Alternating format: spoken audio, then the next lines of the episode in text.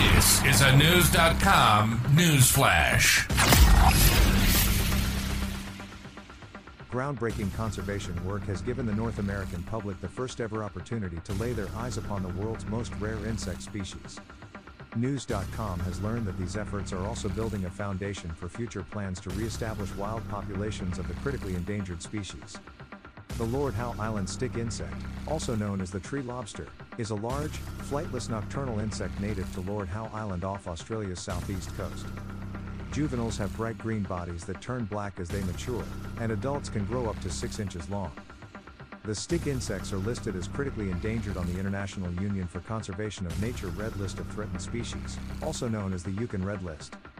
Nonprofit conservation group the San Diego Zoo Wildlife Alliance in California has spearheaded efforts to preserve the rarest insect on the planet, collaborating with the Melbourne Zoo for more than a decade, the organization said in a recent press release. The San Diego Zoo collected eggs from Australia and carefully reared them with controlled temperature, humidity, and UV transmissible skylights, the wildlife group said. Visitors to the Wildlife Explorers Base Camp at the zoo can now view the insect within its specialized habitat, which uses a reverse light cycle to allow daytime viewing under red light, simulating the insect's active nocturnal period. Paige Howard, Director of Invertebrate Care and Conservation at the Wildlife Alliance, said bringing our guests close to this rare and iconic species is a great way to raise awareness for the lesser known animals that run the world. Invertebrates play a vital role in ecosystems through pollination, decomposition, predation, and simply as food for other animals. Invertebrates make life possible for us all, Howard said. The conservation efforts aim to bolster the population of the insects and support plans for reintroducing them to their native habitat.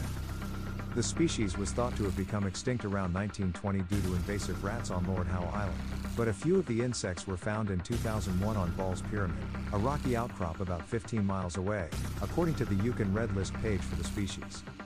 The insects now only exist in the wild in an area covering less than a square mile with a population of about 35 individuals. The invasive rats have also wreaked havoc on a slew of other species on the island, and a massive effort to remove them, the Lord Howe Island Rodent Eradication Project, has been underway since 2019, contributing to what is described as an ecological renaissance on the island.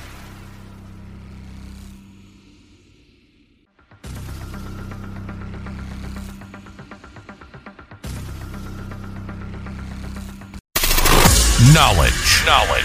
Unfiltered. Unfiltered. News.com. News.com. News.com. News.